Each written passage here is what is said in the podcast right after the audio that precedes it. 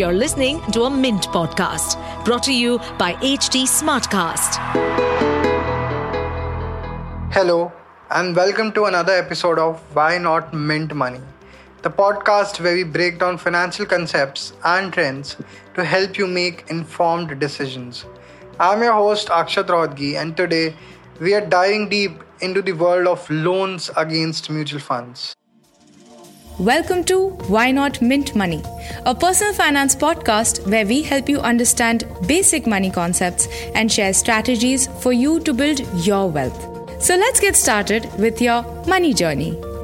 Did you know that according to AMFI data, only 54% of retail money in equity mutual funds stayed invested for more than two years in the year 2020? The rest of it got redeemed for various reasons. Now, a part of the reason behind this might just be the lack of popularity around borrowing against mutual funds. But things are changing, my friends. Enter new players like Bajaj Finance, Mirae Asset, along with fintech startups like Volt20, Dhanlap, and Abhi Loans that are altering this landscape. They're bringing a fresh perspective to the table, making it easier for you to obtain a loan against your mutual funds, and all it takes is a few minutes. Now, how does this process work? Let's take a look at the user journey step by step. First things first, you can start by setting up an account on a chosen fintech platform or bank or NBFC. It's a simple process and it lays the foundation for the journey ahead. The next step is a one time verification process. Your identity is confirmed using your Aadhaar and PAN credentials, adding an extra layer of security and compliance to the entire procedure. Safety first, right? Once you're verified, it's time to handpick your mutual funds against which you want to secure a loan. This part is crucial. You're essentially digitally pledging these selected mutual fund units. And guess what? It's a seamless process facilitated by RTAs like CAMS and KFintech. A quick OTP and you're good to go. But here's the catch these pledged mutual fund units are locked in the favor of the lender. That means no redemption or sale until the loan is repaid. It's a bit like making a promise and sticking to it. Now, on to the following steps. You review and electronically sign the loan agreement with an extra layer of security through OTP verification. You also set up your designated bank account and establish an e mandate, which takes care of loan repayment automatically. So, the future is here, my friends. Here's where it gets interesting. You have a choice between an overdraft or an immediate disbursal of the loan. The former gives you access to funds as needed, while the latter is more like a lump sum. Flexibility meet convenience. And the cherry on the top, the efficiency of this process shines through the prompt disbursement of funds. You could potentially get the loan amount on the very same day you apply. Talk about convenience at your fingertips. So, there you have it, folks. Borrowing against mutual funds might not have been popular before, but times are changing. Fintech driven mutual fund loans are paving a way for a smoother and a more accessible borrowing experience. Now, one thing that varies across these lenders is the loan to value ratio or the LTV. It simply means if you have 100 rupees worth of mutual funds or any asset or any, uh, for say, gold, how much of that 100 rupees can you get as a loan? So, equity mutual fund backed loans typically hover around 50%, while mutual debt backed mutual fund loans span from 70% to 85%. And let's talk about interest rates. So, banks typically offer anything between 8 and 16%. However, the average loan book of banks for loans against mutual funds is around 11%. Volt20 and Mirae Asset Financial Services step in with rates as low as 9%, thanks to their partnerships and innovative approaches. But wait, there's more. When it comes to processing fees, banks have digital fees ranging from 0.5 to 1%. However, physical fees makes it a whole different game.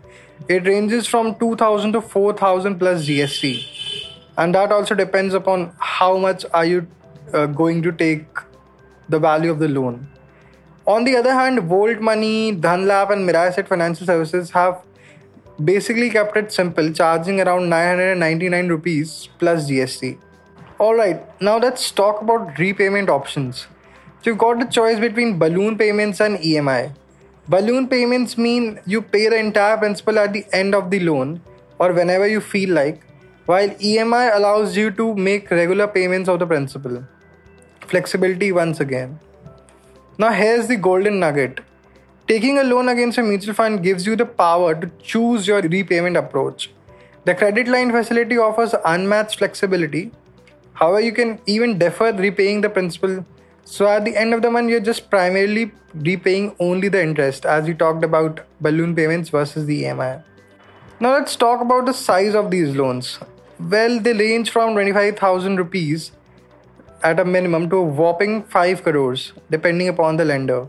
Some lenders might restrict you to their own schemes, as in the schemes of their own fund houses, while others open up a wider range of options. And here's the real kicker these loans aren't just limited to one purpose. You can use them for anything from reinvesting in the market, funding business needs, handling medical emergencies, and even replacing that car loan that you take possibilities are obviously endless. But like any financial move, there are pros and cons. Selling mutual fund holdings to fund short term needs might be intuitive, but it can disrupt your compounding journey and come with extra costs. That's why taking a loan against your mutual funds definitely becomes a question.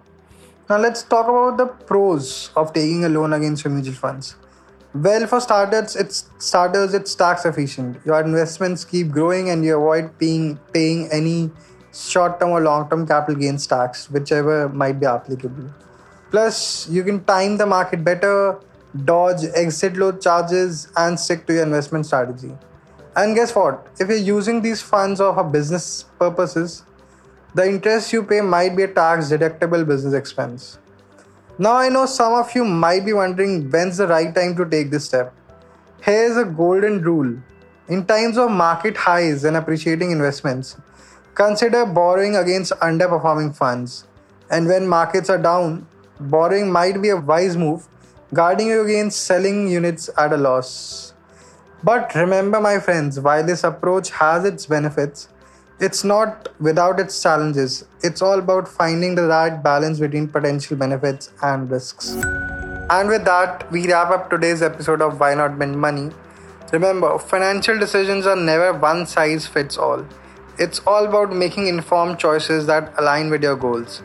Thanks for tuning in, and until next time, keep exploring the world of finance with a curious mind. If you have any questions, you could reach out to me on Twitter at the rate Rohatgi underscore Akshat or you could also connect with me on LinkedIn at the rate Akshat Rohatgi. You could also mail me at akshat.rohatgi at the rate livemint.com for any updates. Thank you.